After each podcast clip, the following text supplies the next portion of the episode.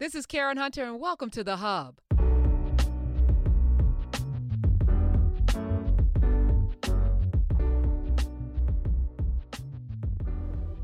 Good morning, good afternoon, good evening. Hey, Nubians, we're here. Um, and uh, Dr. Carr, um, today is the 86th edition. episode. Yes, we are. Uh, we are rolling down the river here. Um, and, and let me just say, um, office hours has become a thing. So those of you who are in Nubia, you know, uh, on Mondays at 7 p.m. Eastern, Dr. Carr uh, fields questions. And uh, a few weeks ago, conversation. you come- we- you're in conversation. This is this is Yeah, you know relaxed. It wasn't a question last time. What you about to tell them? I'm still shook by it. Listen, it- I have not stopped thinking about it because I, I remember early on in, in class we had um a family come in. I think it was three children and it was a little boy, 10 years old. I think it was Yes. Tiffany and Tariq Abdul. I think they had their kids. Um, and I thought the, mom was going to ask, um, do you remember this? And she Oh, had, what? Yes. okay, okay. And the little boy, because I think he reminded you of, of Ellington. Yes. Uh, he was so present. And it was at that moment, Dr. Carter, that I realized, you know, that that vision that you you gave us of, of Africans around a tree with different ages, multi-generational, Mm. with elders talking and sharing, that we had we had arrived there. On Monday, last one of the last question askers um, came in, and I looked, and her little face popped up with her little bow in her hair Oh, eight-year-old Olivia with her smile and her presence, her bright eyes and her clarity and her you knew she wasn't coached. You knew that she had been in class with Carr, mm, digesting the information at eight at and eight. had a question for you.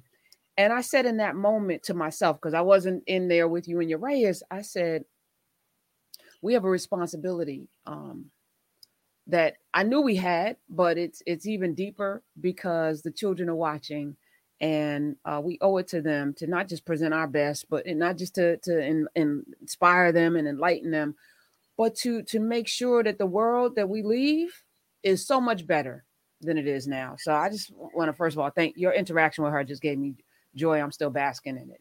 Me too. I think we were all basking, and and you were in there. We were all in there. I know, I know what you mean, but I mean, we all we all saw the same thing. And if you uh, are not in a narrative and not in Nubia, you'll have to um, just imagine. But imagine the most pure. Imagine the most just not only authentic, but and inviting, but really demanding demanding in the best sense of the word, young spirit. This child's eyes were just shining. And like I said, she had that little bow in her hair. And we were like, oh, I love that bow. And she just smiled a little wider. And she's sitting there with her mother. And her mom said, you know, we use this as part of our homeschool curriculum.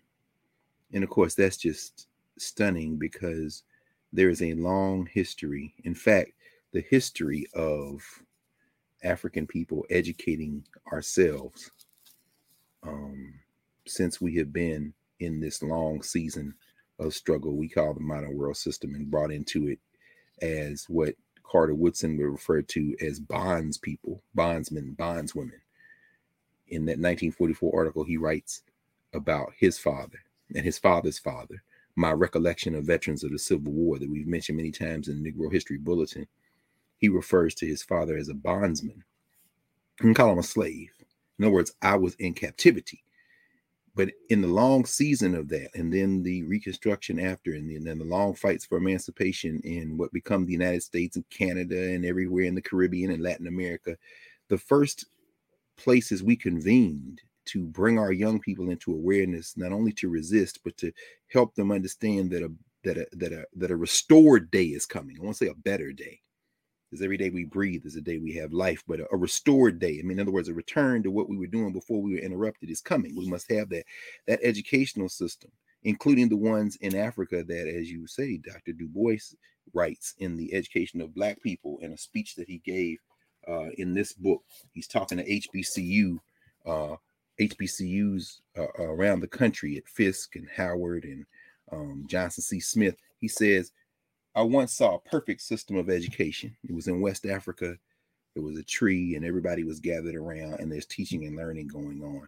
Well, um, my colleague, my friend, my brother, um, Jelani Favors, has written a book called Shelter in a Time of Storm about historically black colleges and universities, and he starts that tradition in, in 1837 at the Institute for Colored Youth, which becomes Cheyney State University, ICY found in Philadelphia. And what Jelani calls that that that system of learning, he refers to it as the second curriculum.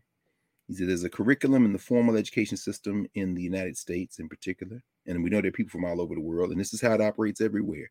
Whether it's Brother Oz and the folk in the UK, whether it be now the, the, the, the afterlives of colonialism or throughout the continent of Africa, whether it be Asia or India, any place the West has been, they try to organize this formal system of education, which is also about indoctrination and socialization.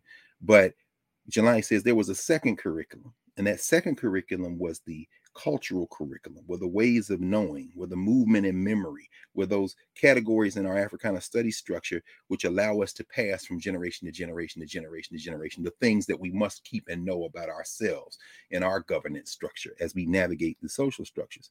And so, what Olivia brought into that room last Monday night, and I'm sure there's some people listening now who are saying, Well, I got to get a narrative. Yeah, you do what she brought into the room that night, sitting there on that couch with her mom in Chicago, was a demand.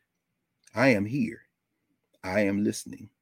I am creating. She showed us uh, uh the piece that she made out of the eh, the the uh, the empty uh, paper towel roll, and she had put the ears on it and colored the thing.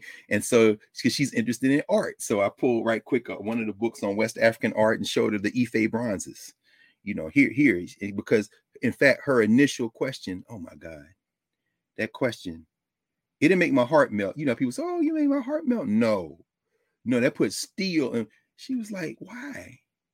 Why do they talk about Africa the way they talk about Africa? Why when I turn on television, they always saying Africa is poor and people are starving. She wasn't going to accept that because she knows better. But here this system is here, this system George Jackson writes about in Blood in, in, in My Eye is. Here is this system prepared to suck this child and through another generation of Black children into this lie about who they are. But this little bright eyed, brilliant child with that bow in her hair sitting there like, I reject it in my spirit. Now give me the tools to reject it in my mind. Here. And when she saw those pictures, she just like, and then what did she do? She went got her thing. She said, Look, look, this is what I did. I said, See, you going we are going to win because we never lost. We can't look at what has happened to us. We're still here, as, as Molefi Asante used to always say. We're the children of those who could not be killed. Because if we could have been killed, we'd be dead. But even life and death takes a different circumstance when a child presents herself to us. I don't know what was going through your mind as you listened to that. I promise you, I, I wanted to get up, but I'm trying to keep my composure. oh, muted, muted, muted, Prof. Hold on, because I mute myself because I'm also in the chat with the Nubians. Uh, good yes, morning, yes. y'all. Let me switch um, out to that too. She asked a question that hurt my soul. Mm. Right? Because it also is our responsibility to make sure that Olivia and all the Olivias and all of the Ellingtons and all of the Kareems and all of all of the young people out there, the, the Chloes and the the beautiful bright-eyed uh, children know first of all that that car- content is not dark that they don't their first entry point into our poetry should not be phyllis wheatley. Also though uh the poetry of today what are we feeding our children? I was thinking um there's a story that i was going to talk about on my radio show that i decided not to because it's a it's a governance structure conversation we should be having. And i don't want to have this conversation about a rapper who uh once again has a video with black women on a leash you know, I was like, didn't we do this already? Wasn't that a problem already? it wasn't a problem because we didn't deal with it. We ignored it. Um, and this is beyond the conversation about WAP and all this other stuff. This is about the, the lyrics, you know, and I was repeating some lyrics in my head, and I was like, why do I know that bitches ain't ish but hoes and you know, I was like, why why is that rolling off my why is that rolling off my tongue? You know, um, And I remember being at the Daily News covering Calvin Butts and C. Dolores Tucker. And I thought, you know, the performative nature of going out with a bulldozer and running over CDs and, and whitewashing billboards. I was like, that y'all are too extra. but I sit here now and I'm like, were they extra? You know, and is it our responsibility? Because at the same time as bitches ain't ish but hoes and tricks, I know that I'm just a bill. Yes, I'm only a bill, and I'm sitting on Capitol Hill. And I also know about conjunction junction. What's that function? So somehow I was heavily influenced by black musicians and the blues. When you when you yes. listen, listen to Schoolhouse Rock, you're listening to black music. They, they I, I learned my timetables over a beat with some song and some mm-hmm. lyrics that stuck with me that allowed me to pass tests to get into school. I remember because I didn't one test had what's a con, what's a conjunction, and I was like, oh, conjunction done. I started singing the song. I remember no it yesterday. Oh, and but nor. Got it. Yep, it's right. Get you pretty far. You know, my we talked about before. My favorite was Verb. That's what's oh. happening. Oh, oh that, that looks like that would be your favorite because he's a superhero. No, I mean that black music. I can take a noun and bend it. Give me a noun. Bat boat, rig and plow. and then you see him batting, rowing, plowing. Oh man. Anyway, no, no, no, no. I do my thing in action. Go ahead, go ahead, oh, bro. yeah. no, no, so, so because uh, I'm gonna get out the way when you start singing. No, no, no, no, no, no, no, no. Go ahead. so, you know, so, was, so it made me contemplate, and I know that you teach a class in hip hop, which we don't talk about often. We've had conversations about you know Black is King, and of course sure. we did a whole Tupac sure. thing. Um, but hip hop's one of your bellywicks. That's one of your things. You know, I'm an old man. I'm an old man. So the best I can do is is is help them with the history. In fact, uh, one of my kids who is uh um the daughter of very good friends of mine, she's a freshman at Howard. And by the way, I, I will not ever, I will not stop until this is resolved. She's one of the young people who is involved uh, in support of the young people in the building eh, right now, Blackburn um, student Blackburn University Center, the so-called the Blackburn takeover. Uh, what they are, I hate to use the word demand because anytime you say, I want to meet with you, Mr. President, and your executive cabinet, I want to stay in facilities that are clearly safe and clean and, and well. And I want my voice to be heard in the governing board. And I want the voice of alumni and faculty to be heard in a formal way these are, um, mm-hmm. while as the president said at the university in a letter he wrote last week, while we may agree to disagree, there is a process. Let me be uh, unequivocally clear as a member of the faculty and as a member of the Howard community now for 20 years. Meet with the students, not the individual student leaders. Meet with the students the student body. But anyway, as I was thinking, uh, they are registering for classes now. And I teach the hip hop class in the spring. And every semester they ask me, and, and she asked me a couple days ago, looking for classes. The hip hop class. So, what is the hip hop class? What what do you do? And they always ask me that because you think about it, well, how do you have a class on hip hop? Well, y'all just play music, y'all watch videos, y'all argue about who you like, who you don't like. And there's a lot of that we do. But what I try to bring to it in my mid 50s is two things a framework, because it's an Africana studies class. And there are those at Howard. There are many in the country. And of course, I completely ignore them. And it's a badge of honor to do it at Howard because we're still struggling to conceive of the idea of the Black University. And that's important to do in Black spaces, historically Black spaces. But the reason that we have built this space, the reason we are building it is that we need to be beyond the structural arrangements and formations even of the university. COVID has changed everything. I think a lot of people don't realize it yet, but that's fine. We don't get caught up in arguing with people. We're too busy trying to identify and pour clean glasses of water. But in this class, the first thing we do is give them a framework.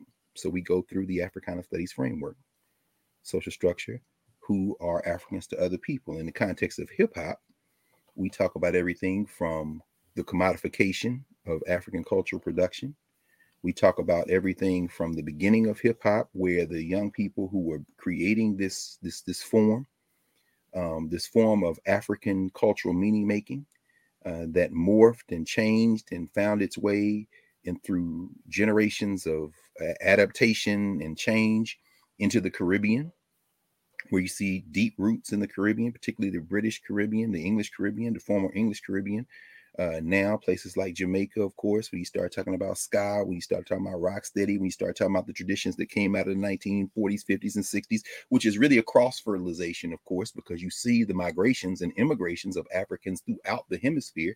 And a lot of those folks are in New York, a lot of those folks are in Philly, a lot of those folks even are in Delaware, like Bob Marley's mother was, and Bob Marley for a time in Wilmington, and then returning to Jamaica cross fertilization in Jamaica. They're getting the recordings of those Africans in the United States, like the Isley brothers and and Little Richard and them, you name it, who were producing music in the 1950s and 60s. They take that, begin to literally disassemble those uh, those tracks and using their own musical instrumentation and using the technology. I'm thinking about people now like King Tubby or Lee Scratch Perry.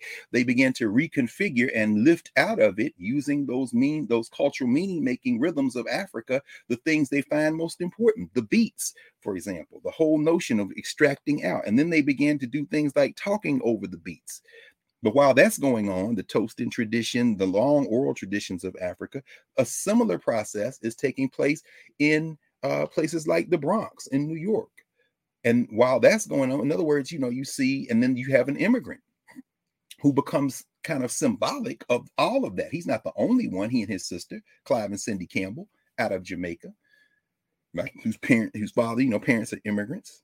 There in the Bronx, Sedgwick Avenue, there in the Bronx, where you see them kind of have gestate, and it's a back to school party where uh, people say this is the founding of hip hop, the, the, the, back to school party, because they want to have clothes for school and they're going to raise money by having a back to school party. So, you know, uh, uh, Clive, who we now know as DJ Kool Herc, Hercules, uh, you know, is coming out of a tradition that is going on in the Bronx. His sister, Cindy, who's good with figures and the money and organizing, gets stuff together. They borrow his pop's equipment and that whole tradition of having the best sound system, which comes out of the Caribbean and is remixed in the Bronx, leads to what eventually becomes this notion of how we think of hip hop. And of course, that is converged in New York and with uh, the, the various groups of social organizations that Africans have created in the second category governance. Who are we to each other? Well, in a social structure of blight, in a social structure of anti Black and Brown violence that includes the city planning of monster architects slash deviants like Robert Moses, uh, not Bob Moses, the great uh, human rights liberationist, but uh, Robert Moses, the city planner in New York, who conceives of, among other things, the uh, the uh, the Triborough Expressway and and and and the highways that cut through the Bronx, so that people who are out in Long Island or people who are out in the suburbs can come in to work in Manhattan and bypass everything and make it down to the commercial center of this criminal enterprise known as the United States in Lower Manhattan. But in doing that and carving those pathways through the city, through the island of Manhattan, you destroy, you disrupt those neighborhoods. And again, those immigrants don't stop coming, they keep coming. This was the smoke, and deservedly so, that Lin Manuel Miranda got for the film version of In the Heights. You know, because there are a lot of Afro Latinos in that neighborhood, in those neighborhoods, particularly the Bronx. And so what you see is in the in the social structure attacking these people, in the governance structure, they respond. They create mutual aid organizations that also bear the great marks of pathology that have been inflicted on them by the lack of resources, by the destruction of their communities. And those things converge into very complicated formations that are neither all good or all bad, but they're trying to hold on for dear life. And of course, these are the young people who create what Jeff Chang and so many others have written about the so-called, you know, gangs this the, the uh what does Chang call it? The seven mile world. Within that formation, you have the black spades. Within that formation, you have the uh, savage skulls. You have these groups, the gangs of New York, and eventually, what you had gangs of New York, gangs of the Bronx, and gang is uh, is a social structure term. I would use other terms, the governance structure. Well, what do you call yourself? Did you ever ask those Africans who they call themselves? And you can find there there there are a number of um documentaries, Flying Cut Sleeves, Wild Style. You can go kind of look at these young people. And now we're talking about the 1970s and coming into the 1980s. Well, Herc emerges out of that as well.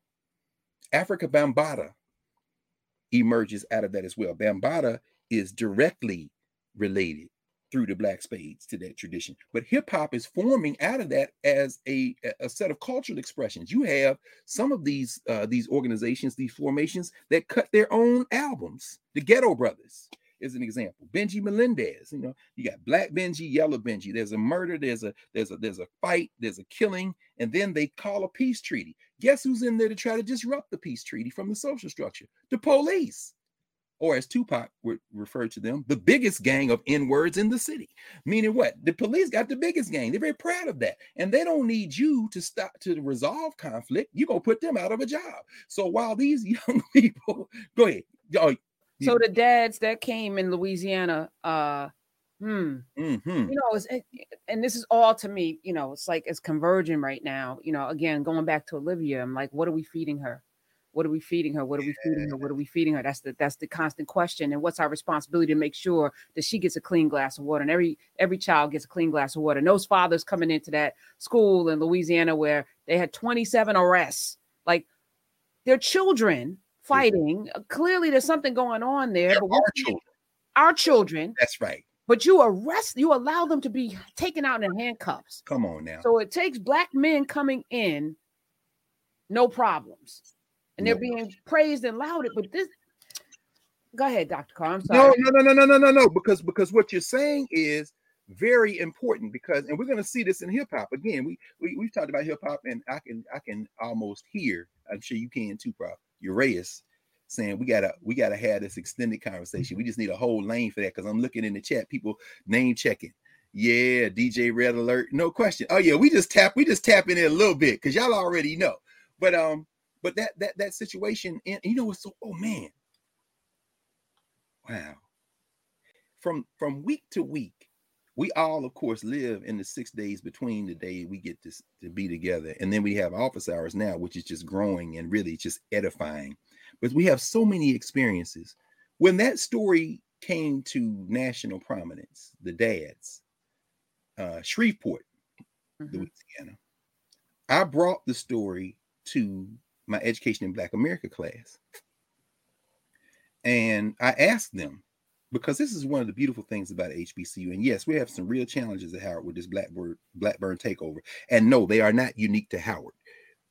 They are universities all over. In fact, Corvias, the uh, kind of criminal enterprise uh, third party provider that is managing many of the dormitories at, at Howard, have been sued, successfully sued, I might add, by uh, different entities for providing substandard housing. The U.S. military, um, the University of Georgia system. So, so Corvias is, is is a known entity, which is why you don't get into bed with a 40 year contract with them. But again, you know, uh, as Jules Harrell, one of our professors at Howard, master teacher, often says, the university is the faculty and the students. Everybody else is there in support. So I'm not going to uh, absolve myself of the responsibility as a human being and as an adult um, of having a say about this, but this is the function of administration. Make better deals. Uh, you know, I don't say do better. I mean, I, am a little too little, I'm a little too experienced for that. I know what you also. I think they. I feel like they don't care about the deals, and I think that they're just going to wait them out. There was a, a windstorm. They're going they're going to wait the way they did Occupy Wall Street till the weather gets bad, and then uh, then the kids won't have any. They, cer- they certainly they, they certainly like may. But the two things, those young people have deep resolve and they have deep wells of support. That's number one. And if they were to leave tonight, what is done can't be undone. And that's why I say meeting with the students, meeting them with them in a town hall format, meeting with them in a broad format is one step that is necessary because the simple fact of the matter is that what has been done can't be undone. If they were to leave right now while we're in conversation, what can't be undone is the reaction to them as long as they were there. You can't go back now and say, oh, that was a mistake, or, um, well, no, I didn't really mean. No, eh, the world has seen. And since the technology is present, you know, everything you say, here come another flood of images. Everything, in other words, if they were to leave right now in total quote unquote defeat, it can't be defeated because the thing has been exposed now. But the, the reason I, I, I bring that up is that in the context of, of, you know what's going on, and it's not unique there. we think about the fact that our people have real challenges. Our people have real challenges. And while I was in class, I brought up the, the what, what we just brought up these brothers in Shreveport at this high school who said this violence has to cease because the enemy, and I'm going to call them our enemies because they are. Uh, I'm talking about the police, law enforcement. And if you're not our enemies, then please uh, identify yourself and do something to stop these other people who are our enemies. Because every time a fight break out, here come all the damn police, and you start leading these children off. And, yes, they are children. Because if they were 15, 16, 17 year old white boys fighting, you would treat them like your children. But these are 15, 16, 17 year old black kids, which means they are not human. No humans involved. To again quote the um, the Caribbean philosopher um, Sylvia Wynter, um, the Jamaican Cuban philosopher Sylvia Wynter. But these men intervened, and one of the blessings, and as I said, all universities have problems. HBCUs have the same problems, and also a little different. One of the beautiful things, though, about HBCUs, and the reason that I work at one, is because whenever we convene, you have the African world there. So I already knew what was going to happen. I already knew what was going to happen. Just like in freshman seminar on Tuesday night, I play music before we start our 50 minute class, and we're reading uh, the, the book uh, um, here, the book Quality Education as a Constitutional Right. That's what that's the book we picked this year for these 1,800 freshmen at Howard to read in the College of Arts and Sciences. We've been doing this now for about 12 or 13 years. A, book we do every every fall on our on our theme. So I played a little music at the beginning, and because we're now in the chapter, the first chapter of the book, we, we do a lot of preliminary stuff. In the next three weeks, we're going directly into the book. Because we're in the first chapter that writes about the Baltimore Algebra Project, I put some, you know, so I played uh our sister Monie Love, Monie in the middle, hip hop, you know, and these before these children, but you know, it resonates. Where's she at? Where's she at? In the middle. Where that at? In the middle. Go, Mo. Mo, who is she? Monie in the middle. right? You know what I'm saying? That and ladies first, of course, just signature moments. These endure, right? That we when people say Pan Africanism, I ain't no Pan Africanist. You know, you not a Pan Africanist? No, but you like ladies first, huh? Yeah, like ooh, ladies first. Didn't you hear the lyrics? Chilling on the scene with my European partner. Why? Because Monie Love is from the UK, the Caribbean, by the way, the UK. Talking about you ain't no Pan Africanist. Just be quiet, slow down, and listen. Of course you're a Pan Africanist, but don't don't no even. Anyway, so I played, you know, uh, Monie in the middle, followed up by Antonio Hardy, of course, the man we know as Big Daddy Kane, right? you know, so uh, and then after that, because with Big Daddy Kane, I played from, of course, Paterson, New Jersey. Well, born in born in Georgia, but raised in Paterson, New Jersey, became the principal, of course, of Eastside High. Uh, the great Joe Clark, who just made transition in December 2020. Lean on me, right? You know, you know. Can we please eliminate the drug situation? get an education. Big Daddy Kane is laying it out. You ever need help? Lean on me, right? And then the last one I played, of course, Nasir Jones. I know I can. And so we got into class, and in the chat, we were on Zoom. We had 1,800 kids in this class.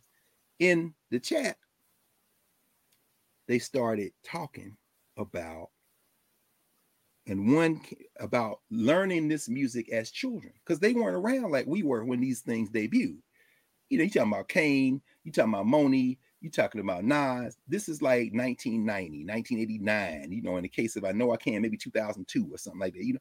So, but in the chat, these young people, mostly 17, 18 year olds, there's a couple of 16 year olds in there as well, early admits. They're writing about how, oh, yeah, my parents used to play this music for us. And this one girl in the chat, I asked her to unmute herself. She had to come over.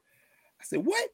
She said, My dad and mother met at Eastside High. They went to Eastside every morning before class. Before I went to school, my daddy would play that song. Wow. I'm like, are you serious? And then another child said, My dad played I Know I Can. In fact, I know I can't be what I want to be. This girl then said she made that her um yearbook quote. Now she wasn't even around when this song debuted, but because of the it's passed on, it's passed on, it's passed on. So anyway, that that I bring that up because in in my education in Black America class a little earlier, I showed them the clip, the the the, the television uh, story, the story they did, the news story in Shreveport. Lo and behold, one of the students is from Shreveport. Knew the school, didn't go to high school, but knew the school. And then we pulled up the statistics. You know, there are national databases. So we're looking at the racial composition. I think that school has maybe about 20% white, uh, it's majority black, but it's very interesting. We started doing it. We did the numbers in terms of things like maybe 1,300 students in the schools. So, so this whole spotlight is on a couple of dozen young people. And what we never know, applying our Africana Studies framework in the governance structure, is what is the source of the violence? What's going on? And then as we're watching the report, I don't know if we saw the same report, Prof. Remember, though, here come this white man who's got the brother sitting in the library. Uh, let me start. Uh, first of all, none of you have any training in counseling any degrees in counseling. and then they're just sitting there, the brothers, about six, seven of them. No. Well, so, so, and, and of course, the white man is asking this not to critique them, but to show that they are concerned men and concerned fathers, which is their authority. He says, so, so what qualifies you? And they say, well, we're dads. And so you go on, but we pause there. And I said, what do y'all think about that? Young people immediately picked up on what I picked on using an Africana studies framework. That's a social structure framing. They are fathers, just like you, Chief, if you're lucky. So when you start with, well, uh, none of you have degrees, do you? What you're automatically doing, George Jackson and Blood in My Eye brings this up. You're creating a hierarchy. Who gives you the right to come in here and ask them any of them questions? And so then we start to, but then he start he interviews some of the young people in the school. And then, remember the black girl looks at him and she said, and, and, and he asked her, the white reporter says, this dude, he's like, and again, I'm not crit- criticizing him because he's coming from his his way of knowing. I ain't mad at him. He's come from the social structure though. Well, I'm mad at is us if we if we if we take that as the way we should be looking. It's not the same lens. We don't have the same lens, and this is the purpose of Africana Studies to identify the lenses that we have to create. So he asked this young girl. He says, um, so uh, why uh why do you all just kind of you know why do y'all like having them around and why why do you think the violence has, has kind of subsided. Mind you, it's like 1,300 students in the school, and you talking about 26, and we don't even know the circumstances that led to the 26 over the course of the weeks where the violence occurred. So this is a useless, meaningless question. But when you say the violence, as if 1,300 people meet up at school to beat up each other each every day, and you filled up all the jails with them, come on now. But it's all good. He asked this young girl, and she's sitting there, and she said, and then it was funny because the the wisdom in her response remind me a little Olivia Olivia, eight years old, but she had that old woman soul as that youthful. Con- She's sitting, I'm looking at her and I'm saying, This child is looking at us with the eyes and the spirit of a child and the eyes and the spirit of a grandmother at the same time. This is the power in our way of knowing. So, this girl, I've man, she's probably 15, 16 years old. He asked her, Well, why is the violence subsided? She said, You ever heard the look? Oh, and just in the way she did it, the serious moment where she was like, Are you serious right now? Oh, you don't know the way of knowing. Then she just laughed him off. The, but but for that for that split second, you ever you ever heard the look? you know, when she came out of it into the laugh, she said, I'm gonna let you go. But for that moment, she grabbed him up in his soul and said, You don't know who we are, do you? We respect our elders. We respect these brothers sit standing out here. And mind you, now it ain't like many of those cats could break up a fight. The leader of the guy, the guy's look at this guy like, man, the only reason these cats are, are respecting them is because they love them. They know these men are here to love them. And you see a little clip like one of them, uh, one of the clips, one of the one of the brothers has this young cat's uh cell phone with his earphones in. He said, Let me see that, man. What kind of pictures? And the kid is laughing. I'm saying, you can't take no young boy cell phone. I said young boy like I was in Philly. You can't take no young man's cell phone and him not bristle unless he trusts you and he trusts you because he knows that you love him. You're here out of love. And that led to we had about a 30 minute conversation about the nature of governance in that formation. And what we arrived at was a consensus. The consensus was as important as it is to have those brothers there, what they're doing is not new. It's new in terms of how it has to be applied now, but this is the way that we have formations, and they are only one component of what should be the ultimate de- uh, destination, which is let's have some moms. What would it look like if there were a community What would it look like if there were 20 or 10, five women, five men, 20, 10 women, 10 men, various ages, and it was moms and dads? Because again, even in that context, the social structure wants to make it look like this is male violence. No, what they're looking for is loving adults. I, I was gonna, I was gonna say, why aren't the teachers presenting that function or providing that function? Because I know when I was coming up at my the black school that I went to before I went to Catholic school, the all of the teachers and the principal could have gathered up any one of us with that same look. I remember Mrs. Johnson. Mrs. Johnson would fold her hands and just look because I was a disruptive child. and the discomfort would just melt me in my I would just okay. She didn't have to say a word because there was an understanding. The problem in our school system is that we don't have enough people who are teaching our children who love our children. That's right. You know, they're they're doing it as a service or a duty or as a paycheck, but they're not coming in there out of love. In every space where we have teachers who do not have that spirit of love in the classroom, our children will fail. Oh my gosh, we are really trying to tie these things together. I promise you. In fact, I have to pause here because I was supposed to be with my Freedom School students once a month on Monday evenings. Philadelphia Freedom Schools does in Mbongi. Mbongi, of course, the uh, West Central Africa Congo word means a house without rooms. It's a convening. And they've reconfigured it now because of COVID to be a national and international meeting.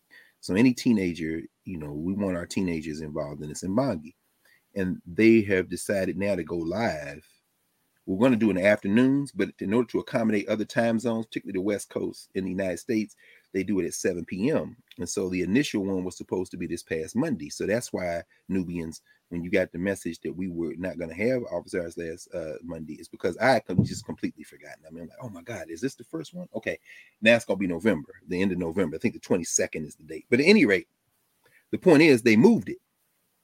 And so then we could have office hours like we regularly will on and do on Monday nights. And so coming in there, you know, we got it together. You scrambled the team immediately, you know, put them back in action. Thank you, thank you, Urias and Carl and you know, Karen. You said, okay, let's okay, we're back on, let's do it. That's all ancestral because had we not done it, Olivia wouldn't have opened that week for us.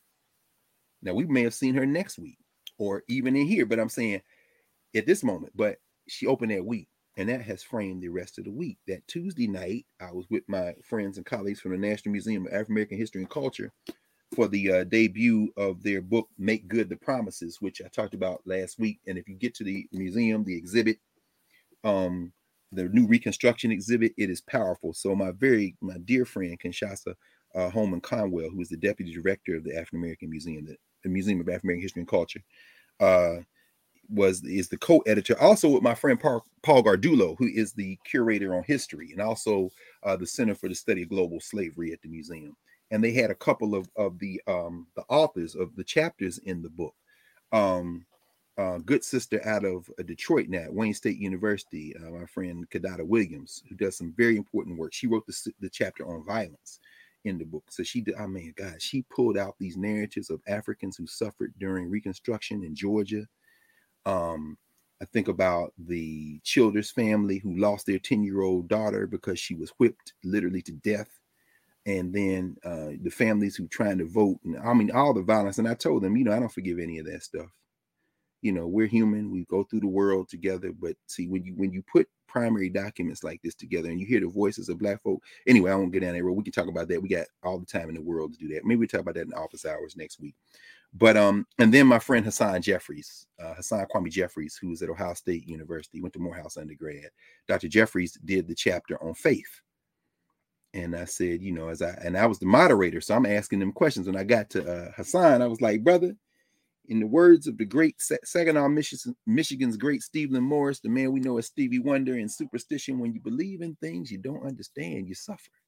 So when you writing a whole chapter on belief and faith, I think about the quote that you use from W.E.B. Du Bois. He said, We must separate fact from desire. I said, So where are we actually going with this notion of reconstructing something and how do we even think about something that has always been aspirational when it conflicts with our experiences the fact of our experiences? And he and he gave a brilliant you know kind of meditation on the nature of faith the nature of belief and you know taking down these confederate monuments the united Daughters of confederacy. So it was a, a brilliant conversation excellent conversation but i was wiped because this is after you know four classes and the freshman seminar so i went to the thing immediately at seven o'clock we did that we were off i was just done. The next day Wednesday, I had class again. Another section of freshman seminar, my law school class at night. We were talking about voting rights. This, this, this, this, this, this, this, this class. We were looking at the history of voting rights, the major cases, statutes, the Voting Rights Act of '65, all the stuff that's come since. You know, Citizens United in 2010, Shelby County versus Holder in 2012. Brilliant students from all over the country. Some of them outside the country who are in, in this class now at Howard Law School. And so all this momentum is building. And then Thursday, I came back for my next round of undergraduate classes, Education in Black America again. And this is how it ties to uh, the Shreveport piece. We had talked about that. And we had gone through that analysis, and we couldn't find the data on the racial makeup of the teachers. In, in the profiles, we are able to identify from the various databases we access. And of course, I'm sharing my screen, so I'm looking stuff up as we're going through. But we're reading that book. We're, we're finishing up the book of the Lost Education of Horace Tate, Vanessa Walker's book that we've talked about many times. And we're at the end of the book where the American Teachers Association merges with the National Education Association, the NEA. And the black school teachers who come out of segregation are debating the utility, the value, and the function of merger.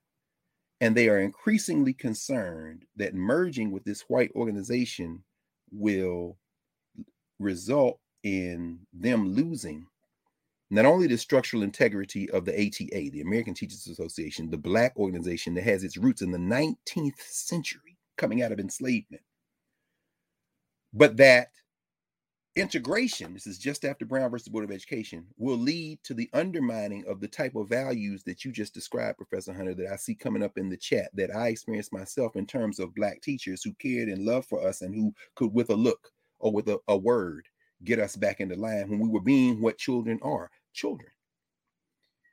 And when we started talking about as they had read the book and they're starting sharing their their perspectives on what had been read what they read.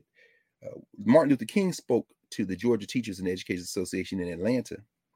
This would have been around 1967 66 67 and he says integration without power is not integration he said, I am, in fact, let me just go to the quote because I don't want to misquote Martin Luther King. This is the Martin Luther King that it, we know in the governance structure, but the social structure works. And I, I don't want to congrat, I always say this, and I'm not being facetious. I want to congratulate the social structure on this uh, because, you know, they are very clear that we are never to be seen as fully human, nor can we, because to be human means to be white. And people might say, well, that's not true. No, it isn't true, except it is true in the social structure. And you know how we act as if it's true? By conforming to it. So we say, oh, Martin Luther King was, you know, an integrationist. And hold on. This is what he says. He says that, um, hold on, here's Martin. Let me see. Let me get the Martin Luther King quote. Um, here we go. Here we go.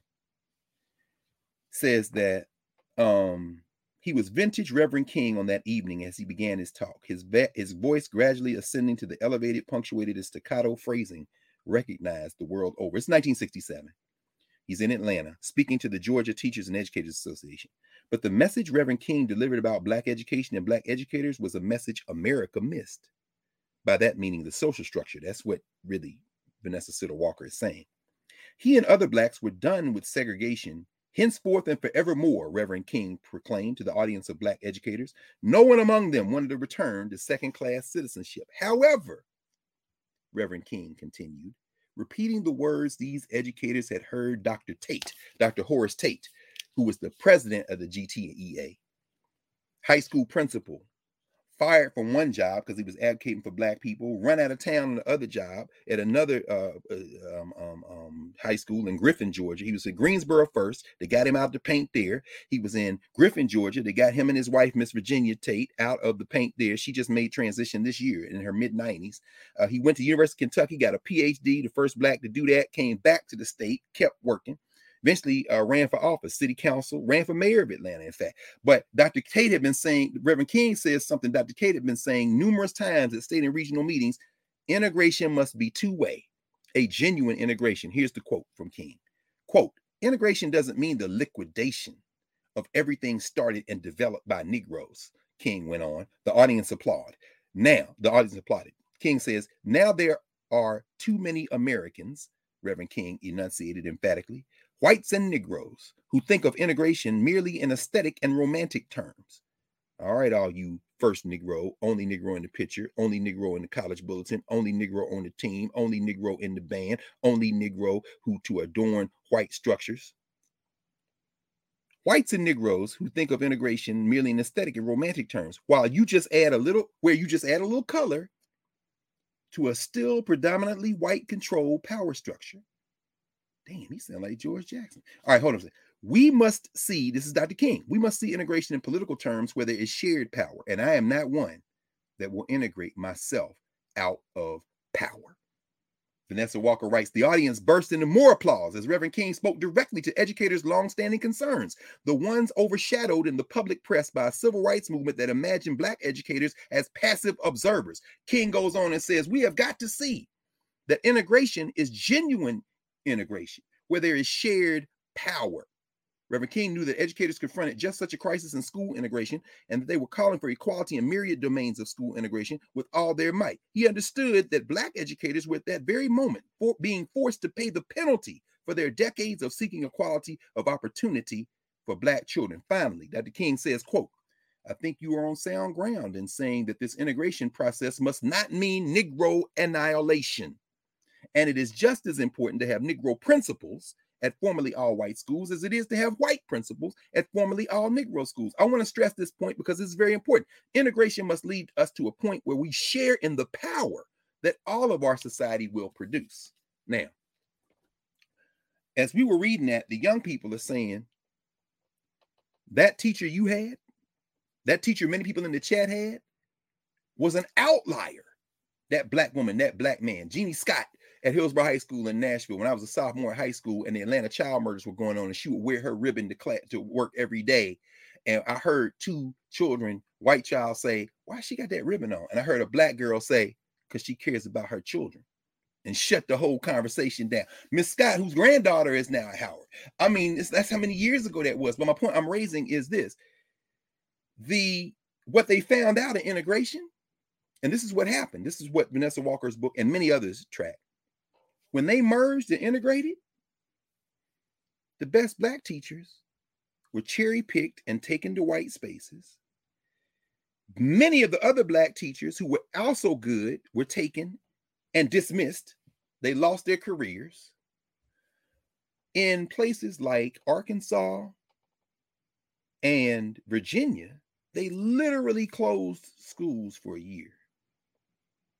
And white people opened private schools sent their children to school for no disruption in education while black children had no choice because they had shut the schools down and they could scramble and put something together they tried but they had a they call it the lost year in arkansas. Little rock nine yeah the documentary that's great. Little rock nine civil rights they suffered and now we're to honor them. Okay what happened in 1958 that was 1957 what happened in 1958 oh well you know uh, Faubus closed the schools for a year.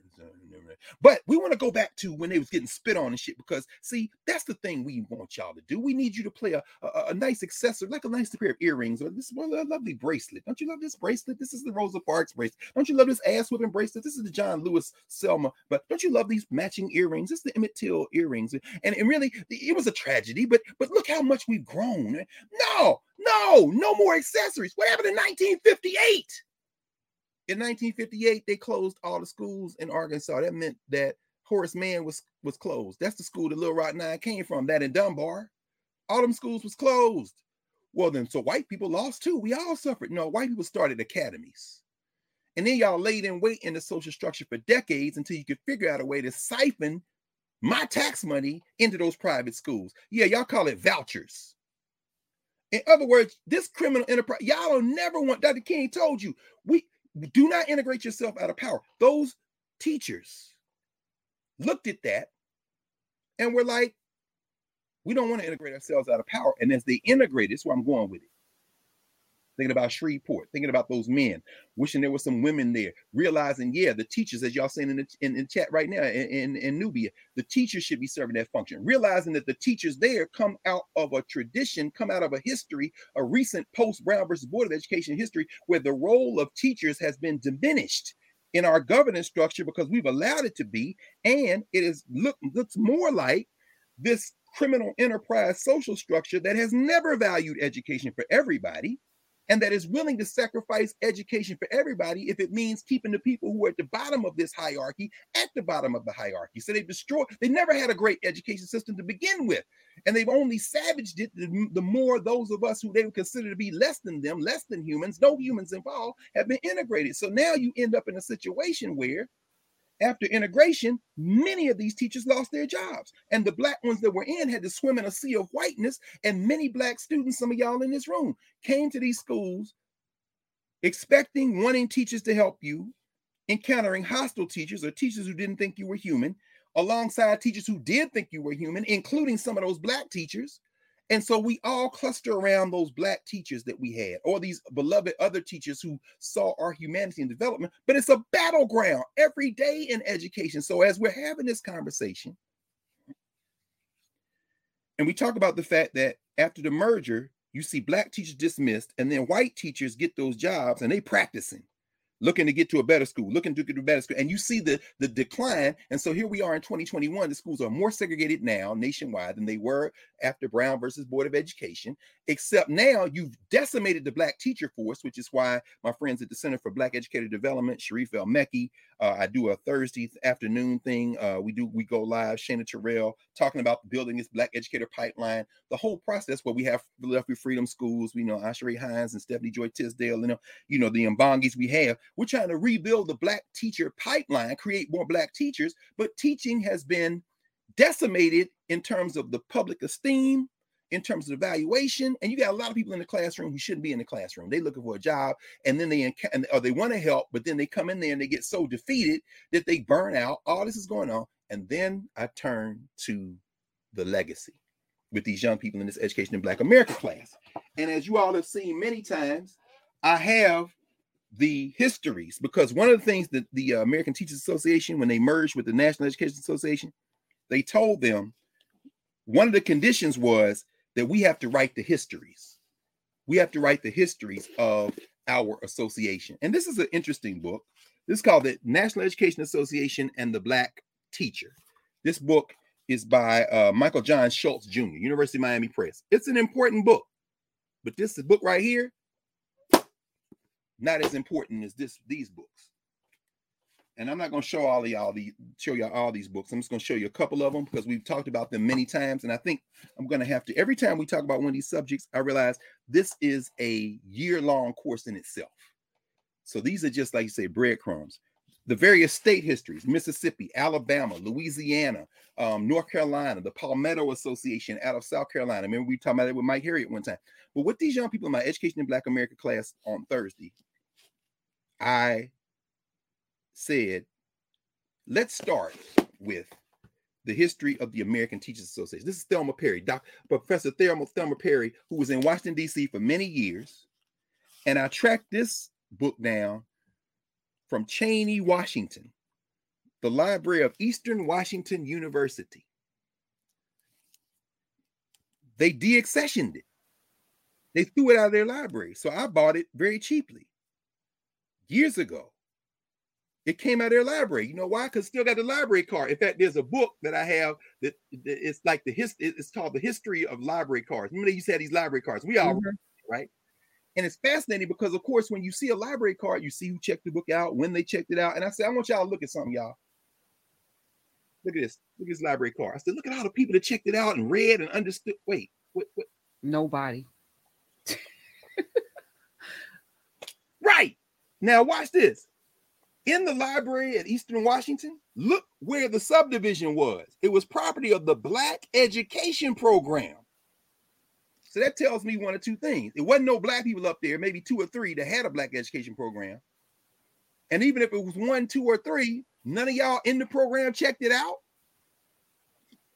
This history is the history of those black teachers. That's Thelma Perry right there. She worked for the um for the Carter G. Association. She was an associate editor of the Negro History Bulletin. She taught an associate professorial lecturer at George Washington University. She was a member of the District of Columbia Bar. She had a JD. She had taught at, in North Carolina, in Oklahoma. I mean, just I mean, she taught at Johnson C. Smith. That was her first professional position. So as I'm I'm telling these young people, I'm listening to them say, "How come I didn't know about Thelma Perry?" I said, "Oh, don't worry, we about to." And this is what I did for about five minutes, and I'm not going to repeat that now, but I am going to just give y'all a little bit of how that felt for them. I went through each of the states: South Carolina, Louisiana, Florida, uh, Arkansas. I mean, you name it, all the southern states, right? Texas, and I read the dedications to them. This is the one from South Carolina. This is Brother John Potts, black teacher. I want y'all to think about this in the context of these black men that got to go up here and calm these young people down because the teachers can't do it because they ain't the love that has been established there. I'm, I'm going out on a limb, but not really because why they knuck if you buck when it's just the teachers and then these brothers show up and everything calm down. Okay, they're telling y'all something. This is coming from the governance structure. This is what the brother Potts writes about the Palmetto, which is South Carolina's Black Teachers Association.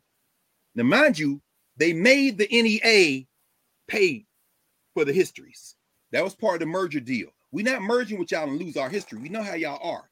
Y'all have us in here, and the only history you'll have with these remarkable Negroes came and joined us, and uh, they had on nice suits and dresses, and they're very respectable.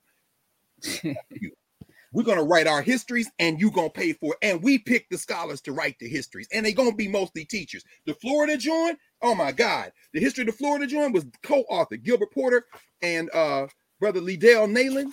These cats were from Florida A&M and teachers. They wrote the history here, the dedication in Florida. What good is the history if none of us are reading it? Well, that's why we have Narrative in Nubia. Thank you very much, Professor Hunter, for creating this space. And this is why we're all here, because as long as it's here, we can remember. That's what we're doing. And those of you on YouTube watching this saying, damn, how do I join? Well, you better come on, get with us, because guess what?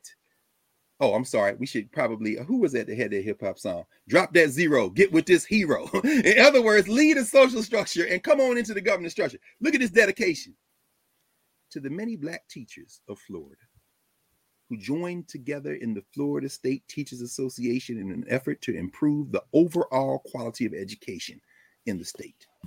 That was that dedication. Let's go to the Palmetto. This is South Carolina. My man Potts. John Potts said to the founders and former members of the Palmetto Education Association who did so much with so little for so many.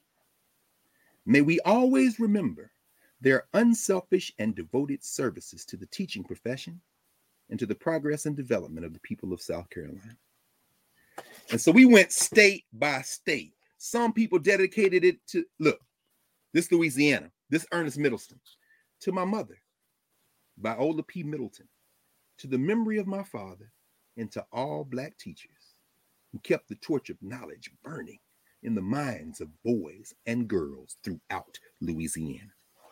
By the time I got through these dedications, some of these kids was misty-eyed. And they kept saying, How do we not? How do I said just pause for a minute? These are my parents and grandparents and great grandparents and great. These are your grandparents and great grandparents, man. They built a bulwark. The history of the social structure will have you think they was out there in rags with an oil lamp in a building with holes all in the wall, teaching children their letters, and maybe two or three of them were. But these women and men that you've been reading about, they were the bridge. And here we are in 2021. You want to know what happened to education? We started listening to the social structure. And so now you got to come back and relight the torch. And so as those brothers come into Shreveport, they are coming in to intervene, but it can't stop with that. Now we want to know why y'all can't do this. And so while a man is sitting there, the reporter, like, huh, none of you have degrees. no, no, we don't have degrees. And guess what? We have to paint now. This interview is over because we're getting ready to conduct professional development for the teachers. And no, we don't have a grant from uh, the Lumina Foundation or the Ford Foundation. No, we do not have a MacArthur Genius Grant. In other words, no, we are not the curated pets of white translation. We are people who have the expertise of coming from a, a governance structure. And if you want to engage with our children, you will sit and listen, and then you will model, and we are going to assess your effectiveness. Call it professional development, call it whatever you want, cut us the check to pay us. But what we're not going to do anymore is come in here as junior partners in the development of our children. This is a very different paradigm. And every teacher, educator out there who would disagree with me, I invite you in the newbie, and maybe we'll have a special class where we can have the conversation. Because I damn sure, after 30 plus years of teaching K 12 and college, want to hear what you have to say that could anyway argue with that.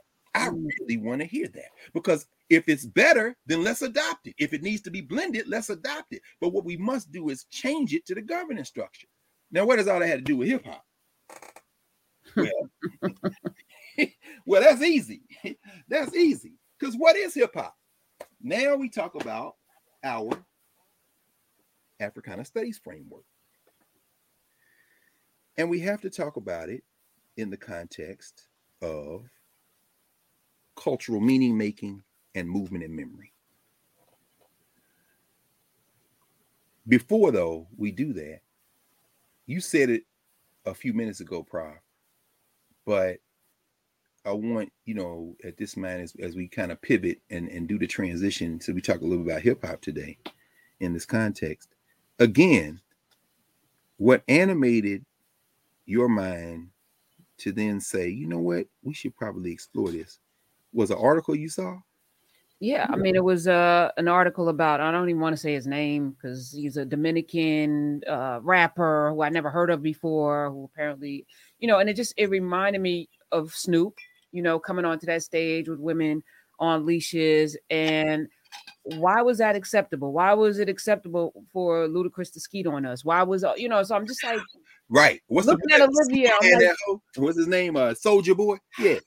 I'm like Olivia deserves better, and and I don't want to be you know mm.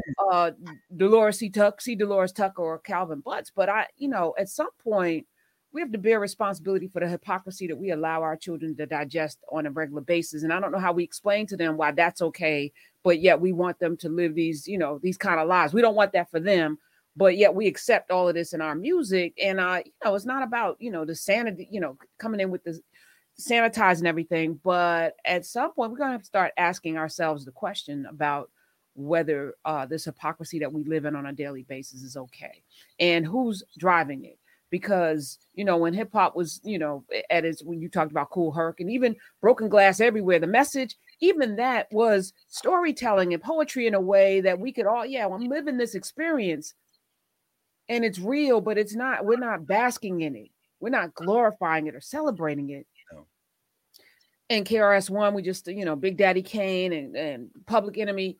Yes, this was discussions about what was happening.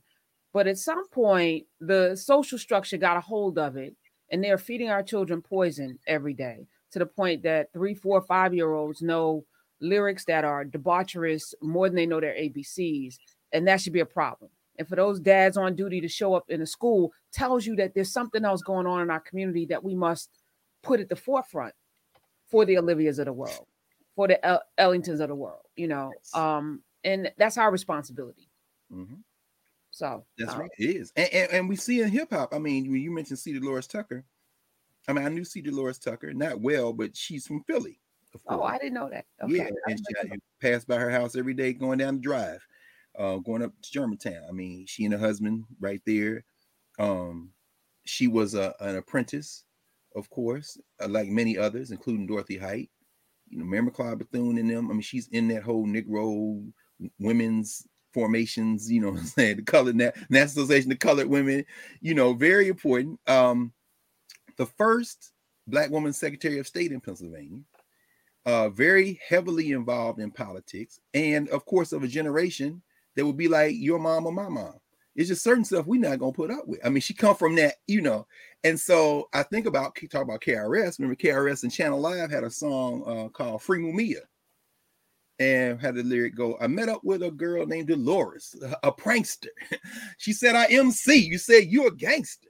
But she was caught up. She hit the floor like a break dance, wrapped her up in my arms in a b-boy stance. Recognize, moms, I'm one of your sons. I'm hip hop in the form of Channel Live and KRS One. And so it goes on, and, and, she says, you know, she said, I like it. That's why I jock it. Then I said, You only on my back because I fill brothers' pockets. Got them driving Benzes, Jeeps, and Rolls Royces. Attacking me will leave the youth with no voices. So she go, he goes on, like they having a dialogue in the hip hop song, KRS on Channel Live with Dolores Tucker. Say, we, we got a misunderstanding. You don't understand. And then the, the chorus is uh, KRS comes in and says, Warner, Elektra, Atlantic equals are. Instead of fighting them, why don't you go free Mumia? in other words, instead of getting wrapped up with these record companies who are using the steamrolling and all this to turn around and say, let's create intergenerational conflict and now go buy all this damn music. And you know that most of the people buying hip hop are not black. Come on. Tell and those two or three of you who have peeked in here in YouTube and decide because y'all like to hate watch, you know, we're not really thinking about y'all, but I'll pause here to say that if you are in here, we know what you're going to do tonight we know what you're going to do tomorrow. you know the Halloween parties where you wear the black face, where you dress up like Native Americans, where you put on the cat suits in your fetish fantasies. Because we know the origins of Halloween. Maybe we'll say that at the end. We know what you're going to do. And we know that at those parties, you're going to have music on as you have your athletic jerseys with Kaepernick's name on it turned backward and your hats turned on backward and a shade of brown or even black makeup and your garbage bags on and your hoop earrings on and you get drunk on the liquor that black people don't drink and you start your rebel yelling at your sorority and fraternity house. Don't tell me that you're not doing it because I went to Temple, I went to Ohio State, and I'm telling you what I saw with my own eyes. There's no need to lie about it. This would be your parents' generation, but we know you're doing it too at Auburn. We know you're doing it too at Penn State. We know you're doing it too in Tuscaloosa at the University of Alabama. All those places, in other words, where you've just left the stadium cheering for those black men whose bodies you only love when they are either running up and down the field or clandestinely when nobody is looking on top or underneath you. We know that at these Halloween parties, you will be engaged in the fetish play of blackness that allows you to express what you believe is the primal soul of blackness by doing what the uh, scholars of minstrelsy call blacking up. We know what you're going to be doing, and we know the whole time that you're doing it, you're going to have playing in the background Boosie. We know that you're going to have playing in the background Master P and Snoop. We know in the background that you will actually be saying bitches ain't but holding Only nothing get the fuck out after you're done. Then I went to the car, make a quick run. I once knew a bitch named Eric Wright. We used to roll around in the hose at night, tight than a month with the gangster beats. Because if you look at the song, bitches ain't ish, it's really an attack on Eric Wright and Eazy and them dealing with patriarchy, a patriarchal, basically saying you're not a man. Bitch, who is the bitch you talking about? Oh, I'm talking about Eric Wright. I once knew a bitch named Eric Wright. Oh, but you know what resonates is not this small-minded Andre, small-minded, small-minded Calvin, small-minded, narrow, dehumanizing characterization of men as women, not even women, but bitches. But what resonates is you somehow think being a woman is less than being a man. And you got that whole idea from white people. In other words, blackface minstrelsy is one thing where white people blacken up so they can pretend to be black at a Halloween party because it just lets them be free. It's quite another thing for a natural born African to become a minstrel of himself and then turn around and put a dog collar and chains on somebody that could be his sister, his wife, his mother, his daughter, his niece, or himself. Because we ain't gonna get into this gender uh, trap. And then walk around on a stage. You want to know why we see our brother Snoop with Kevin Hart reporting on the Olympics? You know why we want to why we see him with Martha Stewart making cookies? Because that's the acceptable trope for blackness, or passing out beers on the beach in the party. Because that's the acceptable conversation when it comes to what is a black man. Because there are no humans involved.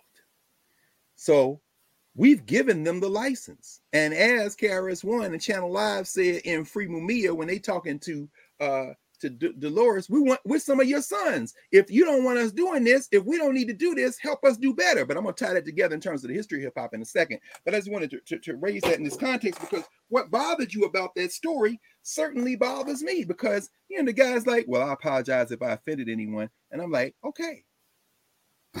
That's the non-apology apology. In other words, you crazy. The gaslight. you know what I'm saying? That's like, you know, saying, you know, I know y'all sleeping outside this building, but uh really this is on you. Huh?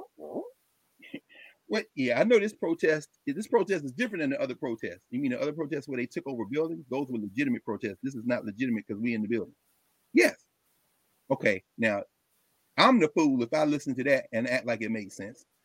But I know that the, that's not even the point. The point is there's a political thing that you're trying to be after, and after, and, and what we see in hip hop then is that the social structure, who we are to other people, figured out this is the next iteration of black creativity. Let us figure out how we can make profit off it. So they begin to pick and curate winners and losers.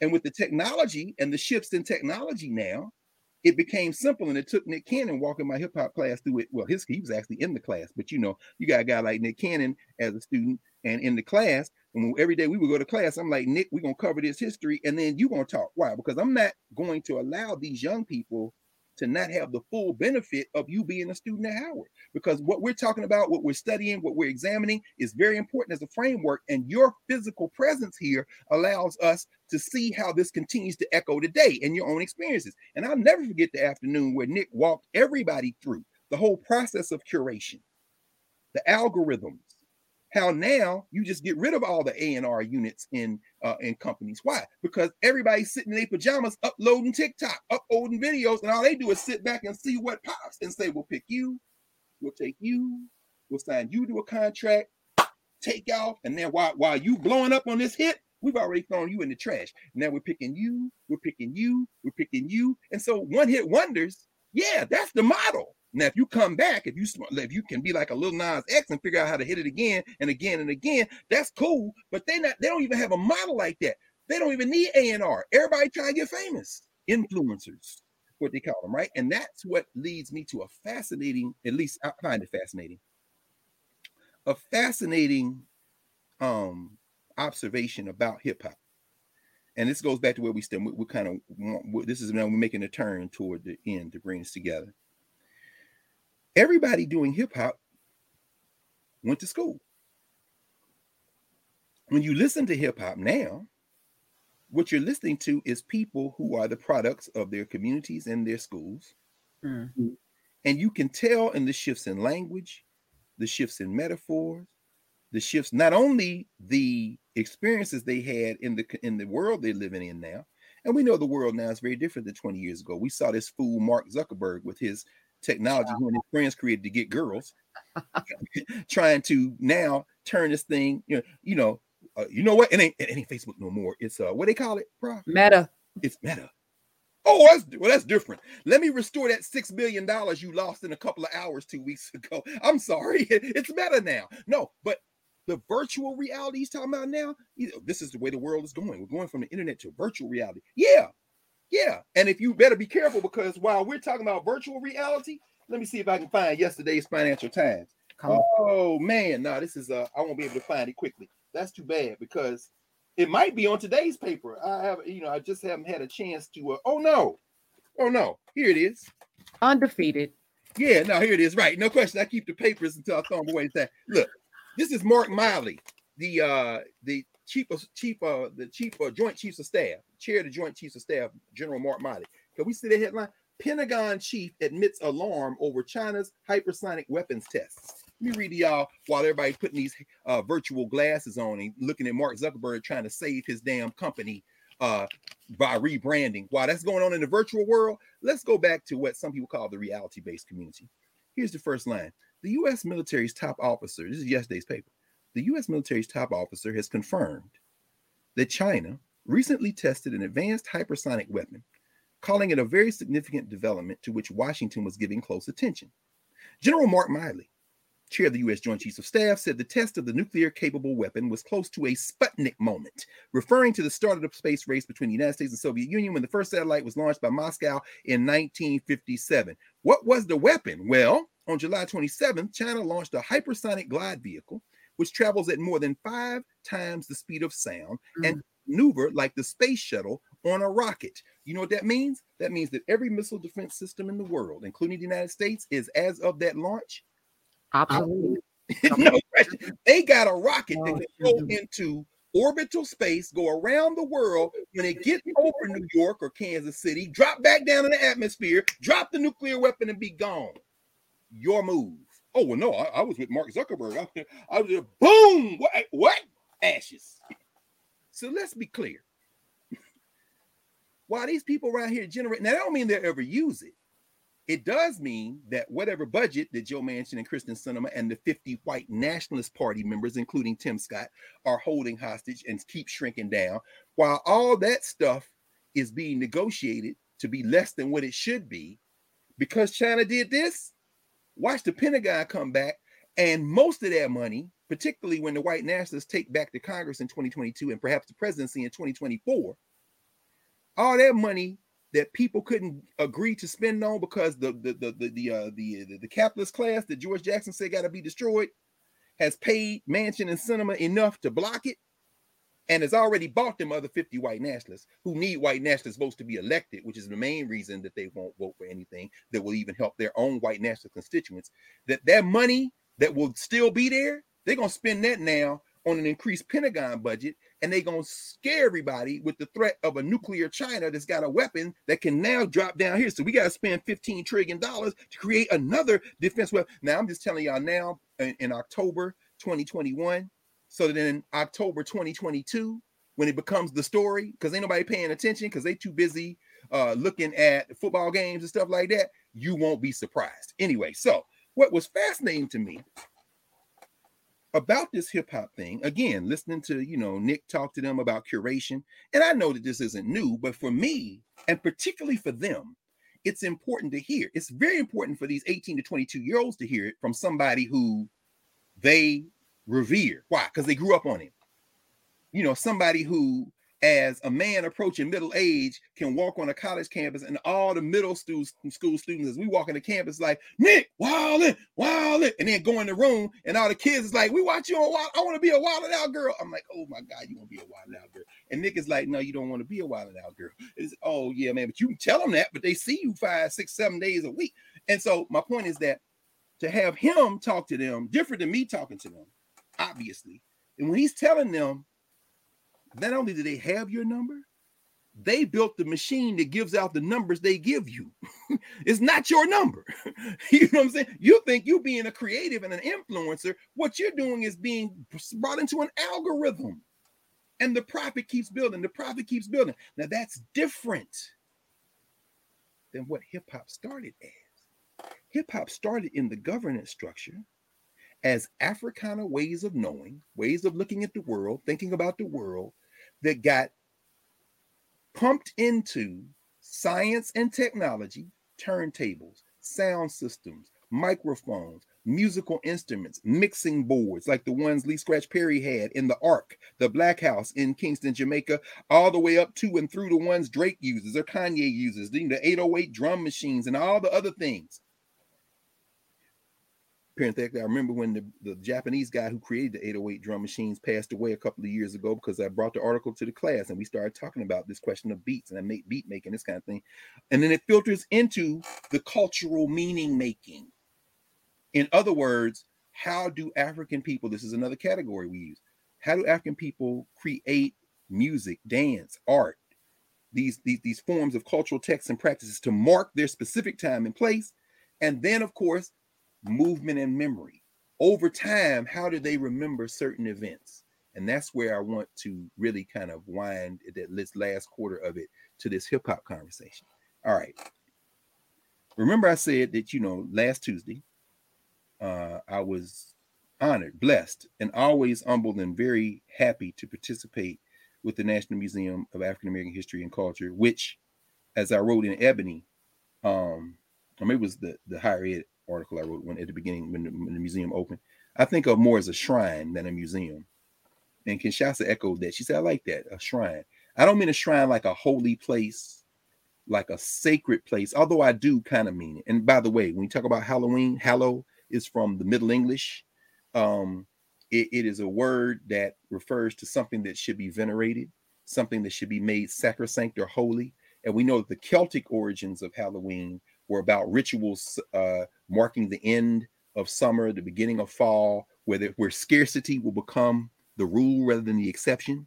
So the idea is if you don't have enough food and you having a transition uh, season, and in this transition season, they say this is the season when the world of the living and the world of the dead are in close proximity. So therefore, we have to be very careful. And plus, we don't have enough to eat. So if a ghost show up at your door, you better uh, put out a bowl of food. Now it's candy, of course. Uh, 25% of the, United States candy is sold during this season, a quarter of the candy.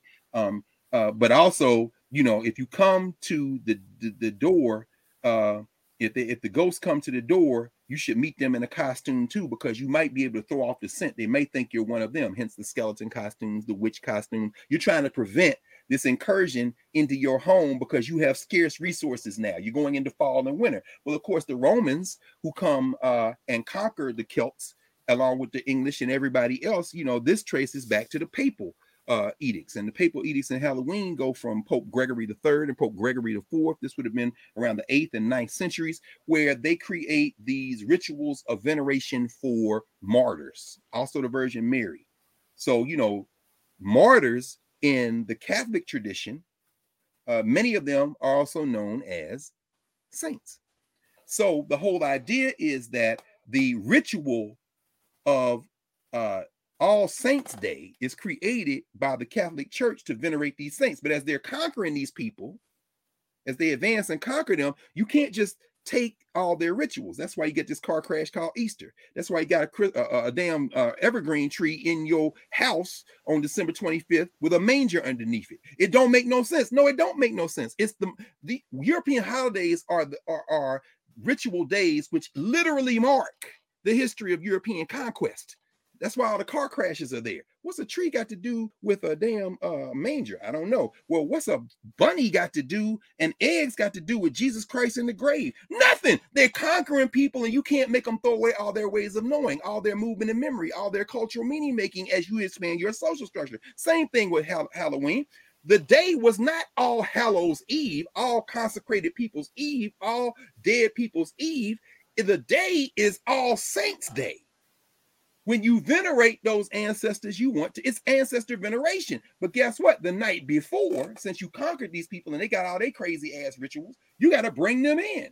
So you got the scary ghosts, you got all the kind of stuff going on. And while you're doing that, your pathologies on All Hallows Eve, and make no mistake about it, the relationship European ways of knowing have with their ancestors is fundamentally different than the way all other cultures have with their ancestors. You're not going to see no scared of your ancestors in Asia. You're not to see no scared of your ancestors in Africa. You're not to see no scared of your ancestors in the Western Hemisphere, the indigenous people, which is why they don't celebrate Halloween in these other places. Halloween is a settler ritual that finally makes it over into North America because the Puritans didn't celebrate it. They weren't Catholic and they were strict on that stuff. But as you bring more Irish, more Italians who are Catholics, and you see the places where the Spanish conquered, including Mexico, you find that even the Mexicans who have a Day of the Dead, if y'all even see the little Disney movie Coco, they venerate their ancestors. They ain't scared of their ancestors. Excuse me, but you, you're the one out here, boo. Ah, I'm scared of my ancestors. Why?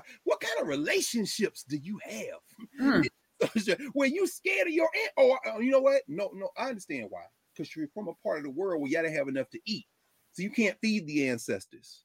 I have friends of mine. I never forget one time. This is many, many years ago. It's around 1997. We were in Tuskegee for an Association for the Study of Classical African Civilizations conference, and my dear friend uh, uh, uh, Afia Zakia, Dr. Afia Zakia, and she would always do this, and it got me to doing it. When you sit down to eat, we were we would took a break. We we going in a little diner in town. We sitting there, all of us young people. You know, we're gonna change the world. We're gonna stay up all night talking and arguing, debating. Go to the conference the next day. So we sitting there. We order everything stuff. Cause Afia always takes like a little coffee saucer.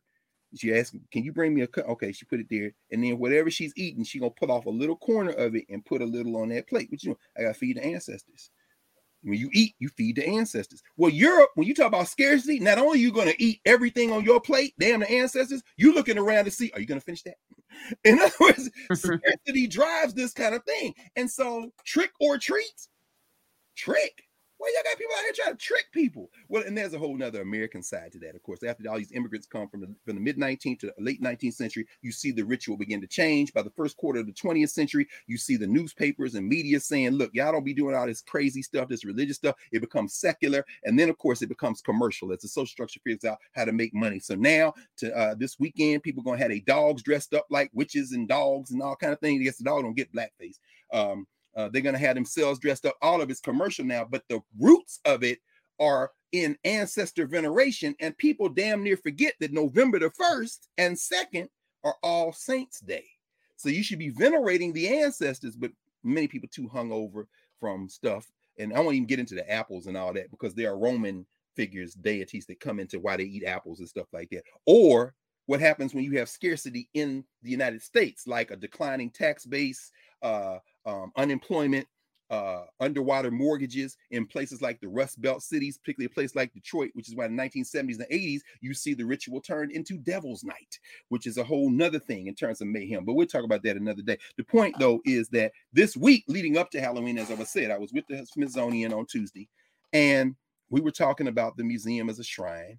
And the museum is a shrine where people go in many ways to venerate those ancestors on a daily basis. And I said, it's not important to try to tell one story as much as it is you got a lot of stuff in one place and everybody goes in there. And Paul said this, Gardullo. He said, I'm sitting, I'm standing in the Reconstruction exhibit, which is all about how African people try to create a whole different society in the 1860s and 70s. And he says, I'm listening to the conversations and I'm like, wow. I said, that's the whole point. You put the stuff in there and you get out of the way. There's a Bible in there, for example, from one of the sisters who survived the slaughter in um, Mother Emanuel AME Church. She loaned her Bible to the collection, so you see it there. It's in the corner where they talk about Trayvon Martin and Sandra Bland and and and and the legacy, the afterlives of enslavement. What do you so, think? What do you think about that settlement that he just had? Uh, the eighty-eight million. Did you talk to Bakari yet? Yeah, I didn't talk to Bakari. I talked about it yesterday, but I haven't talked what, to Bakari. Said um the 88 is to you know give a f a middle finger to the to white supremacy because that's their number. Yeah. that boy that that cretin brought, brought 88 bullets uh, yeah. uh to kill those people. So the 88 million uh the settlement number was very purposeful. Um and no no amount of money can replace those beautiful lives. Um but you know it's justice department money which is taxpayer money means our money which, we want to have it that's right. Bezos and them and Zuckerberg aren't paying because they don't pay taxes Right. So it's, it's coming from us, not them, not the people who actually should be forking over the dollars. Um, that's right. But I just, you know, I don't know. I don't know. So just, well, yeah. When you say you don't know, that that's pregnant with meaning. When you say you don't know, what you what what what what, what is unsaid in that? There's so many of these cases are boiled down to settlements now, um, and they keep happening. So it's it's not a deterrent. It's not a deterrent. It's not a deterrent it's I was listening to um um to Jennifer Benjamin. Well, Jennifer Benjamin Pinckney, uh, Clementa Pinckney, Senator Pinckney, Reverend Pinckney's wife, and she mm-hmm. said, "I would give every penny back to have Clementa back, so that you know, Ilana, Milana, our daughters would have their father back. But absent that, you know, this is a measure um, and listening to Roland interview Sharon Risher, whose mother was killed. And she said, we have to change, close these loopholes, these gun loopholes. Cause you know, one reason they settled, they said it was a loophole. We missed it. Yeah, laws can't change nothing. I mean, laws should be changed, but at the end of the day, nothing changes. You keep engaging in the slaughter. And when I saw that number, 8 8, and they said, you know, that's just why we uh, settle on 88 million because you know the eighth letter of the alphabet is H. and 88 HH is Heil Hitler. So that's the number. I thought to myself, oh, I'm not going to say what I said. I'm going to censor myself and I'm going to say this. How remarkably twisted around in our heads. Pause. Let me let me come at this another way. By way of metaphor, because you know, in the classroom, metaphor is often the best tool. Tie a thing we know to a thing we don't know. You know, I live now, and as I told young people for the 10 years I lived in Philly that I was working at Howard, and I miss Philadelphia a lot for a lot of reasons. But I said every morning I get up in a city where they made up America, and I take the train to the city they made up for America. And I said, in the city where they made up America, there are many statues, many buildings where they celebrate themselves. In the city they made up for America, they literally designed the city to celebrate themselves. And every time I think about uh, my friend Dr. Jeff Menzise, uh, who is uh, at Morgan State University, my, my buddy uh, um, Ray Winbush, Jared Ball, um, Ida Jones, all the people at Morgan State, the Morgan State Bears. But Jeff often talks about this. He says, when you engage in rituals, many times you don't even know you're engaging in a ritual. So when you go around the statues in DuPont Circle, when you go meet somebody at Union Square and Columbus Circle and look at that Christopher Columbus statue, you don't think you're praying, but you are. Mm. Because your energy, the energy of it looking at you and you looking at it and thinking even if a split second about it, you're giving it energy. This is the power of statues. These are the patio power of buildings. Uh, you know, Independence Hall in Philadelphia, the White House, the Capitol. What's the White House? So I should lower my voice. F you. Oh no, you can't do why? Because this is a shrine for them. This is a shrine for them. That's why I love of all the museums, including the African American Museum. The museum that you feel that power in in a different way is the Museum of the American Indian. I promise you, them Native Americans of the hemisphere, they designed that museum for them. Now, you want to come learn about us? Come on. But we ain't trying to build no bridge unnecessarily. We are here. I love that museum. If it's so-called Thanksgiving, another like Halloween, uniquely American holiday in a way, if it's if, if I'm in DC, I go down there because it's open. I don't want nothing to do with your genocidal holiday.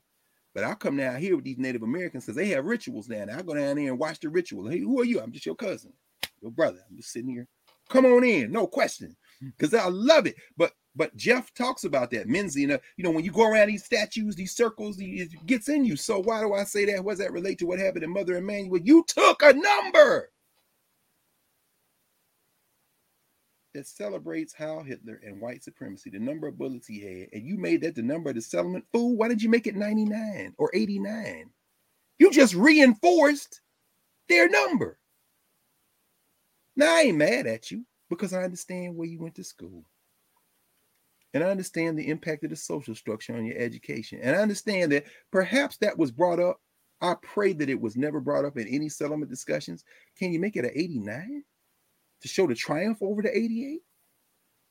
Or if you must use the 88 as your point of departure, why would you reinforce the 88? Because guess what? Your open enemies is like, yeah, they paid them, but they know how Hitler. Hmm. So that, hmm. and it's, I mean, I, I, ain't criticizing nobody. I'm just saying this is why we have to have an Africana studies framework and lens. Because if we don't, if we continue to commingle the social structure with the governance structure, all we're going to keep doing is giving energy and feeding that social structure. And as the boot falls on our neck, there will be three or four pick me Negroes who they'll pick out to do diversity, equity, and inclusion training, you know, to give awards for telling the truth about the place to our face while we have everybody else spit on net. We'll let you out of your cage long enough to come around and growl at us real good. And then we'll, you know, pet you. And then uh, now if you bite us, we're gonna take your throw your ass back over there with the rest of them. But but in the meantime, we never change the structural arrangement.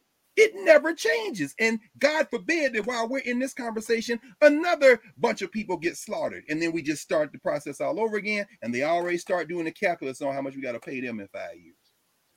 Let me thank you uh once. You know, and I'm sure Bakari didn't know. No, I, know. I didn't know. You know what I'm saying? As you're talking, I wouldn't have thought about that. I I I never to this day thought about the the the ghosts as ancestors for yeah. Halloween. Like you don't know what you don't know. And then once you tell us, it's like the light just it just comes on. So I just I just want to say thank you for that. Um and, and this is, you know, again, before people start making decisions, maybe they should sit down at the feet of somebody like you, you know, come ask a question, ask somebody. Damn, don't just or we, or we be together. Like, with that room being full of people who, you know, basically circle jerk. They basically, right. you know, no one's challenging anything. All right. Nobody's challenging. Right. No, no, no. But, but the tragedy is we think we're challenging it. And that's the tragedy. So yeah, I mean, in terms of hip hop, hip hop comes out of cultural meaning making, where we are standing in our own governance structure, who we are to each other. It comes out of ways of knowing where we're celebrating, we're arguing, even our arguments have style. The toasting tradition, the MC cipher tradition, even our debates and arguments. I wonder if any of those so-called fights, 26 fights, I guess they may have been fist fights, how much of those fist fights had to do with misunderstanding the code? What was the context? In my experience as an educator, particularly when I was working directly in the school district of Philadelphia for the years I was there, I spent many a day in schools understanding that whatever the conflict was in the halls of Denver Beaver Middle School or West Philadelphia High School, those were conflicts that came from the community into the school. In fact, I've been in schools where some of the people came to school the next day to get at each other to fight because they couldn't go from street to street in the neighborhood to fight, but they knew they was to see each other tomorrow in school. So we don't even know. All we know from the reports in Shreveport is they fighting in the school. But do you know where it came from? Do you know who was sent to the school that if you don't fight them there, we're gonna fight you when you get home? You ain't covering none of that, but you sit in the library and so on. None of you have degrees, and uh, so what makes you qualified? I'm gonna follow your ass to home. I'm gonna follow you home. You ever been in a fight in school? no, I can't say that I have. No, because you outsourced your fights to the rest of the world. It's called American history. So your peace in your school was mm-hmm. bought at the cost of people fighting in a sweatshop in Haiti and Dominican Republic, or people in Africa trying to feed themselves because they could feed themselves till you showed up, or people in Central America trying to get to the United States because you didn't destabilize their damn government. But your peace, you were peaceful. Now you sit here and ask, uh, what qualifies you to have a what qualifies to me is I see you and I know you shouldn't have nothing to do with it. You know what the look is? You ever heard of the look? I know you haven't. I just gave you a little taste of the governance structure as that sister did, and she turned him back up on his heels. But hip hop comes out of those relationships in the governance structure. And then they used the science and technology of the moment to create cultural meaning making. And in that cultural meaning making, you see them in Scott's movement and memory. So when you hear hip hop, you are hearing all of the formations of Africana, but you're also hearing how the social structure has raised a relentless war to subvert, to monetize, to control this governance, this maroonage, this self determining culture. Now, this is where we're in. This will take but a second. Even as I saw in the paper, uh, today's paper, that Gil Scott Heron is going to be inducted in the Rock and Roll Hall of Fame. I just started laughing because here's the point. I want y'all to hear this in Cleveland, in Cleveland, Ohio, Rock and Roll Hall of Fame. Was it Bring the Noise, Public Enemy? Stick a chick in Miami. Terminator X rocks the jam. Who gives a F about a GD Grammy? I don't give a damn about the Rock and Roll Hall of Fame. You know why you induct one of the greatest culture keepers of the last century? Into your rock and roll hall of fame? Because you want to stay in control and relevant. That's why. Because Gil Scott Heron said it's winter in America. And you put him in the Rock and Roll Hall of Fame the same way you put lions in the zoo. So you can look at the ferocious lion and remind yourself that you tamed it. That's why. Because you would never approach a lion in the wild without a weapon. You got to put him in the zoo. You got to put her in the zoo. So you put your Rock and Roll Hall of Fame is the zoo. Gil Scott Heron, in fact, this is what Frederick Douglass said. The first page of this, uh, this is the first quote you see. Douglass said, "The question now, Fred Douglass says, after the Civil War, do you mean to make good to us the promises in your Constitution?" And I asked this question the other night. I said, I hear a lot of talk today. We be talking about our country, we're better than this, our co- but why did Fred Douglass say your constitution? Because he understood. It's your constitution. You're the one on trial, not me. So on this on the eve of uh, the announcement that that he's being inducted in the Rock and Roll Hall of Fame, they'll be like, "Congratulations!" I'm like, "Why?" Build your own damn hall, and then you decide who gets in.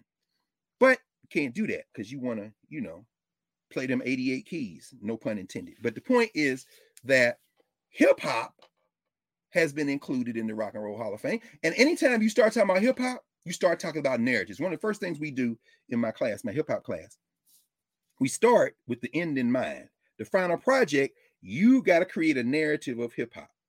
But in order to create a narrative of hip hop, you have to have as wide an exposure to the various forms of culture meaning making as possible.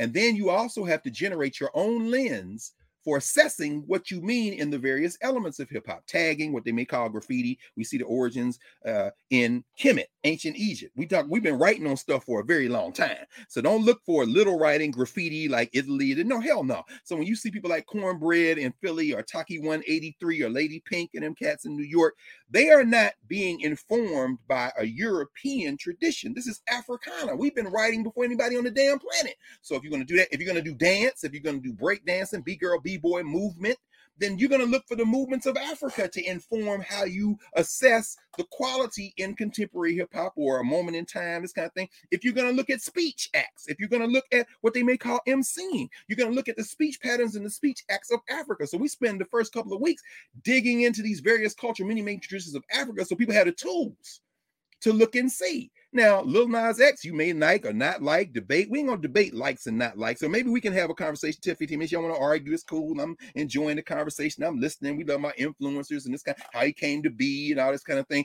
And at the same time, we've learned enough about his shoe so you can read that red and that black, even if he's not reading in that way. You're gonna bring a different lens to trigger a different way of thinking so that you completely evade this silly gender conversation.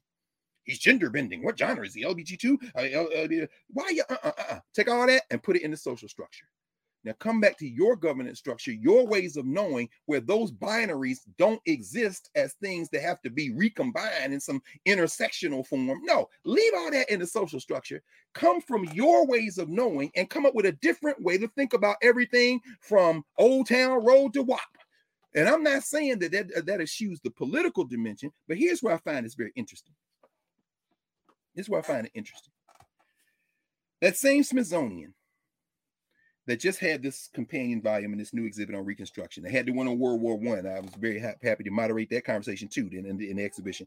They just published something called the Smithsonian Anthology of Hip Hop and Rap.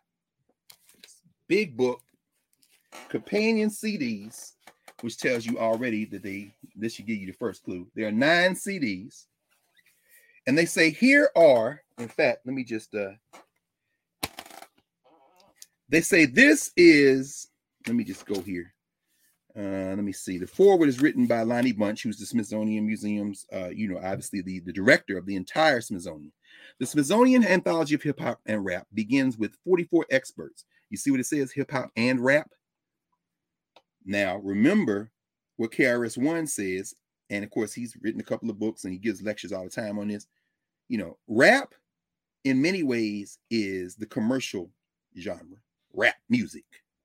Hip hop is the way of knowing, is the broader sense. And so when you talk about these elements of hip hop, tagging or graffiti, as they even call it, movement or dance or whatever, the question of emceeing, you know, the, the speech act, uh, DJing or producing, or however you want to put it, putting the tracks in the music and creating, you know, DJing, putting the music together. That's four we say, is there a fifth element? Well, you know, Bambaataa and boys and all the rest of them may say the fifth element is the knowledge. And I always tell the young people, I said, the knowledge is always present. So if you want to call it an element, that's fine. But you know, the idea of the way of knowing, we're going to use our Africana studies framework, and I love doing that over and over again because young people get it and they begin to apply it. And next thing you know, you're breaking yourself out conceptually. So when we say hip hop and rap, I'm sure that was a political compromise. And so he says this anthology began with 44 experts, performers, producers, music critics, industry leaders, scholars, and long term aficionados who selected what they considered landmark songs. And I get it. You get to have the CDs, you got to have rap, right? This ain't the graffiti, although there are many. This book is 300 pages, and there are many essays and all kind of, you know. Anyways, goes on. He says, this group selected 900 songs, which were refined to 129 tracks by our executive advisory committee. The resulting collection spans four decades and presents the African American experience as the quintessential American experience.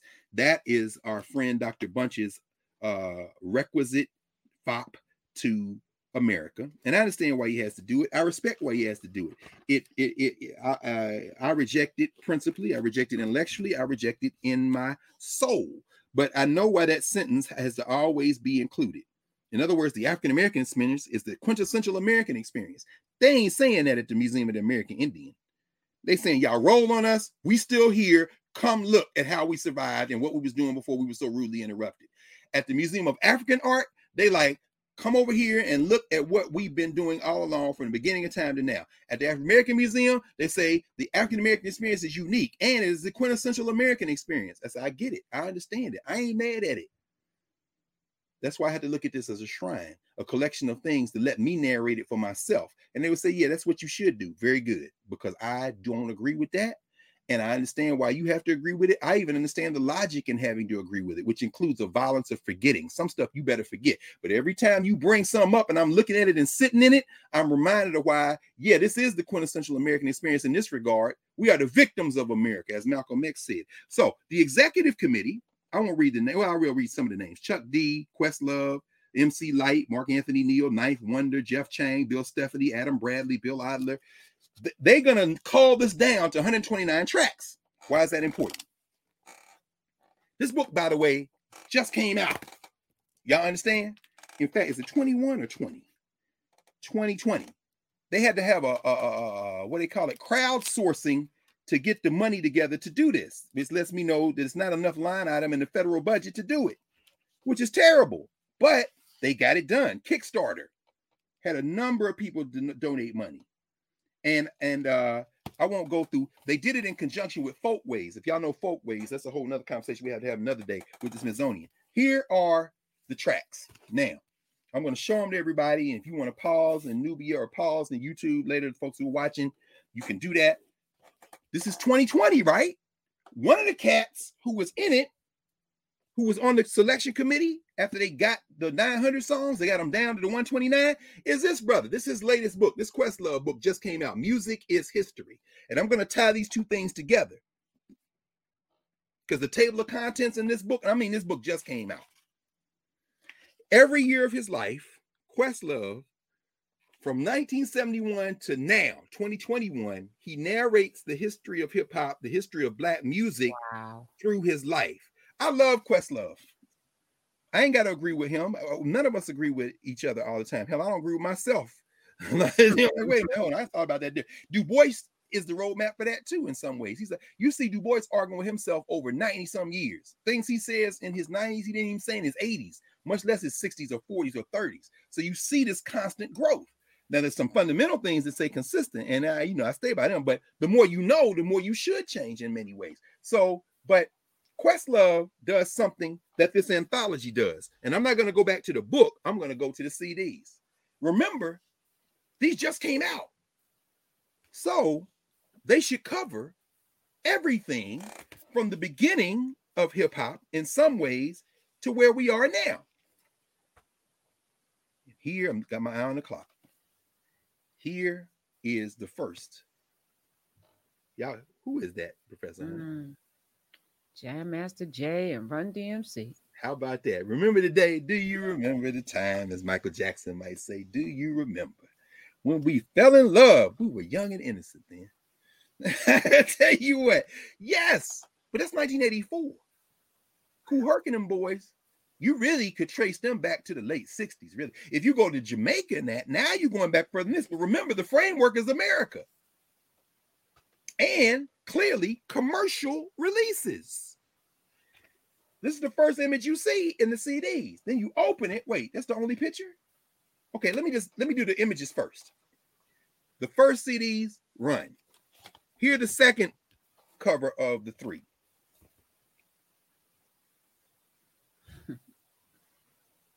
What's the narrative being communicated?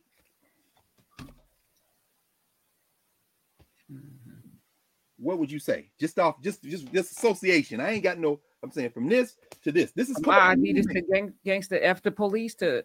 Mm. Yeah, yeah. Because this ain't. uh Are we there yet? This ain't Friday. This is you know. Right. No, this is the police. Yeah. Yeah, after police, right? Or uh, you know, it was once said by a man who couldn't quit. Dope man, please, may I have another hit? In other words, it all went to hell. Oh man, god damn, I'm glad y'all set it off. Used to be hard. Now you just wet and soft. And then this is the third one. What's the rhyme? Tell us. Sesame Street, one of these things just doesn't belong here. I'm-. What do you what do y'all so now i gotta really get into a deep dive. But anyway now we get into the narrative. Remember this just came out. So Mm. from the beginning to right now you should have represented every moment but this is a narrative you've looked in the broad field of cultural meaning making and now what you're about to do is engage using our Africana studies framework in an act of movement and memory. And remember, the movement and memory question of the six conceptual categories, the next to the last one asks this question How did or do Africans remember this experience? Well, the first thing is it ain't all Africans in this selection committee. Okay, that's fine. So I don't know who fought for what, who got left out. I would love to hear the stories. So first thing is you've got a social structure selection committee. It ain't governance. I know you want to you want it to be you want people to think it's governance, but the man has said at the beginning that this is the quintessential American experience. Therefore, you have surrendered at the beginning the self-determination factor. At least you have compromised it in a way to make sure that you know it can't be all black, and that's fine. That's good. That's cool. Because as long as you know what a thing is going in, you don't have certain expectations of it. Okay. Okay, here we go. This one, Fatback, King Tim the Third, Sugar Hill Gang, Rapper's Delight. You see, okay, this two, Grandmaster Flash, The Furious Five, The Message at the end, UTFO, Roxanne, Roxanne. Okay, this three, you see, uh, no, it's this four. Uh, this three is on the back. Look, this three, Stetsasonic, AFRICA, very important uh, piece. At the end, you got third Bass, the Gas Face. Okay, this five, Queen Latifah, Monie Love, ladies first, no question. All the way through eight, you can't touch this. MC Hammer, this five, Vanilla Ice, Ice Ice Baby. Yeah, you gotta include that if you're talking about commercial rap. This uh 16, OPP. This remember ain't nine. So this one, uh, this this six, first one, nothing but a G thing. Okay, this uh, 17, Craig Mack and them flavor in your ear remix. Okay, very good. Wait a minute, we're two thirds of the way through. You gotta wait a minute. What happened to the rest of hip hop? Okay, just seven, Beastie Boys, sabotage at the end, Master P and them make them say, uh. Well, damn, we, we gotta hurry up. What about the last disc eight? Missy Elliott, The Rain, Super Duper Fly, no question, all the way through to Lil Jon and them get low. Okay, but we still got 20 years. The final disc, Talib, Black Girl Pain, all the way through to Drake, started from the bottom. He's the last one, track 14. The history of hip hop in their mind, if you read that, list that track listing as a narrative of hip hop, basically it's almost saying ain't nothing happened that needs to be recorded in the last 10, 15 years. It's very telling to see how it's curated. Finally, go to Questlove. 1971, stretched on history's wheel. 1972, music is the message. 1973, past his prologue and protest. 1974, cool like that. He's going through the music that influenced his life as he's doing the history of black music. He comes through, and guess what? You get all the way down. Now, his, this is like 1, 2, 3, 4, 5, 5, 10, 15, 20, 25. 35, 45. There you go. There you go. Right. All the way 2000. Look, you see what the last chapter says? 2002 to the present. If you take this as a number line in terms of significance, the people who are the experts themselves will have you think that ain't nothing really significant happened in the last 20 years. And I'm just going to let that linger because I know Mm. that I disagree. And these are the people call themselves narrating the history of hip hop. Now, I want y'all to think about that. So when you ask that question and I ask that question, what happened? Apparently, if we take these as examples, nothing much that needs to be remembered. Mm. I, I believe that to Me be too. true. Quite frankly. Yeah. So there's the answer. And that, and that and that is the difference between cultural meaning making. This is the hit today and movement and memory. How did or do you remember that experience? They have spoken. Yeah, y'all love y'all song. Come back in 20 years. Guess what? They'll still be doing Rapper's Delight and nobody will remember who Lil Nas X is.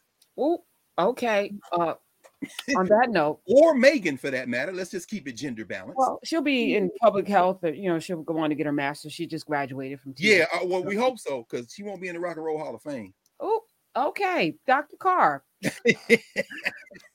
oh man, I can't tell you how much I love you, uh, you and, and, I appreciate you and all of the Nubians and folk in narrative and folks yes. who are joining us on YouTube. We, you know, the, the the journey that we're on is one of discovery and remembering. Um, and it's important. It's important. So I, you know, I'm glad to be on this journey with y'all, and uh, thank you for uh, enlightening. I mean, I'm not. My head hurts because I'm like about to go trick or treating. That's all right. That's all right. with, a, all right. You know, with a different mentality, you know, like it just you just you're changing everything, and I just say thank you. Thank you. Love you. Love, Love you y'all. too. All right. See y'all in the Nubian streets. See you in the streets. Oh, office hours on Monday, 7 p.m. Yes, 7 p.m. Come on back, y'all.